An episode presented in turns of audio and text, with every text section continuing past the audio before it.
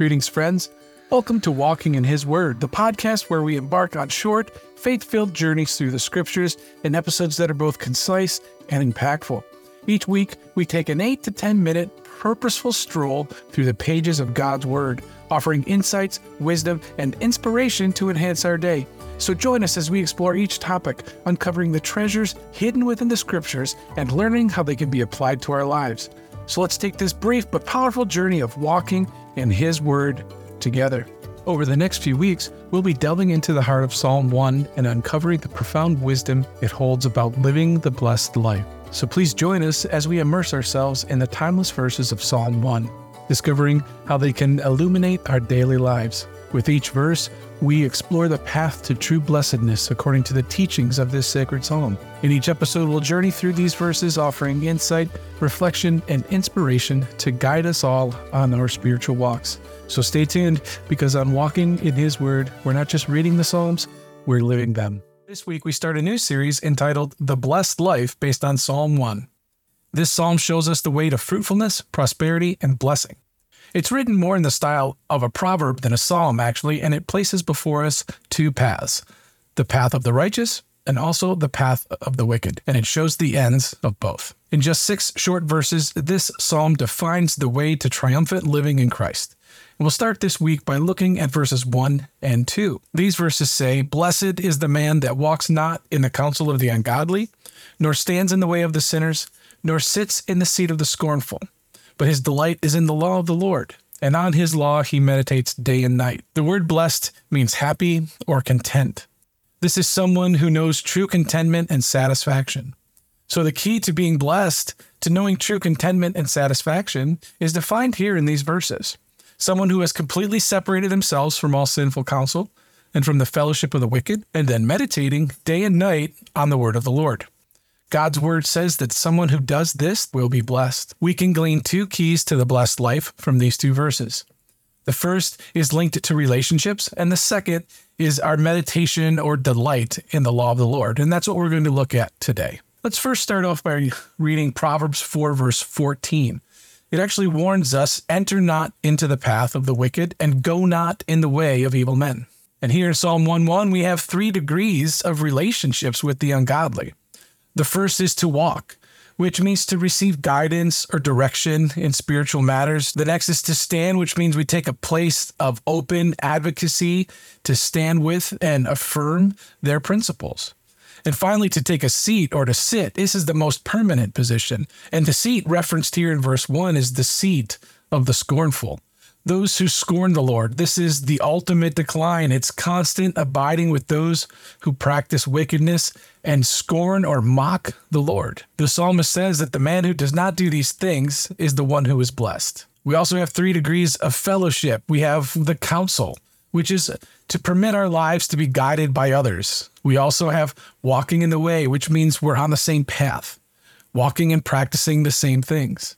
And we also have the seat, again, to sit with them and identify with them and practice what they do and say. God's word is very clear that we are to be in the world, but not of the world. We can certainly be associated and friendly with people in the world. That is not what we're saying here. In our daily lives, we often run into many people who are not saved and following Christ as we are especially in our jobs or in, in whatever we do throughout our lives. But identifying with them, especially taking spiritual counsel from them or practicing the same things that they are practicing. According to this psalm and many other verses in God's word, we will not be blessed if we do those things. We're not to judge or condemn either. We simply live our lives the way God wants us to live. God alone is responsible for working on people's hearts and directing their paths. It's not for us to pass judgment on someone else. Now let's read verse 2. But his delight is the law of the Lord, and in his law does he meditate day and night.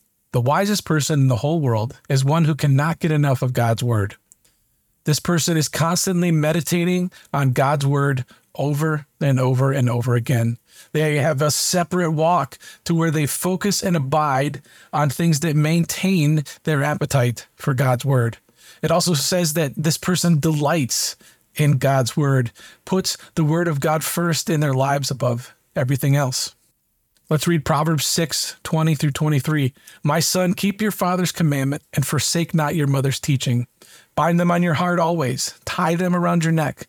When you walk, they will lead you. When you lie down, they will watch over you. And when you awake, they will talk with you. For the commandment is a lamp, and the teaching is a light, and the reproofs of the discipline are the way of life. God's commandment is a lamp to our feet. His teaching, his instruction is a light to our path. And as we read his word and focus on his word and meditate on his word, we often will be reproved. We'll, often find areas that we need to correct in order to stay in line with God's word. And so we go over and over and over and adapt and, and allow the Lord to work in us so that we can continue on that path of the blessed life. So, as we close the first portion of this devotional, be reminded that those who are blessed are those who do not walk in the way, sit with, or stand with those who are wicked. But we also delight and meditate constantly in God's word. So, reflect upon your life today. Reflect upon your relationships. Reflect upon how often you are meditating and, and reading and studying God's word. And may this reminder from Psalm 1 ignite a new hunger and a thirst for God's word, a new hunger and thirst and a desire to focus on the right relationships that lead us down the path of the blessed life. May God bless you. Thank you for joining us on this journey through Psalm 1, exploring the blessed life here on Walking in His Word. If you found inspiration in these verses, don't miss our upcoming episodes. Please also subscribe to Walking in His Word podcast to stay connected with our exploration of the Psalms and other profound themes and topics. Sharing is caring, and sharing the word is a blessing in and of itself. So share this podcast with your friends, family, and anyone seeking guidance on the path to a blessed life. We value your thoughts and experiences. Reach out to us through our website or connect on social media. You can find us at Walking in His Word podcast on Facebook, Instagram, and Twitter. As we conclude this episode, remember a blessed life is within reach for all those who follow His Word. Keep walking in His light, and may your life be truly blessed.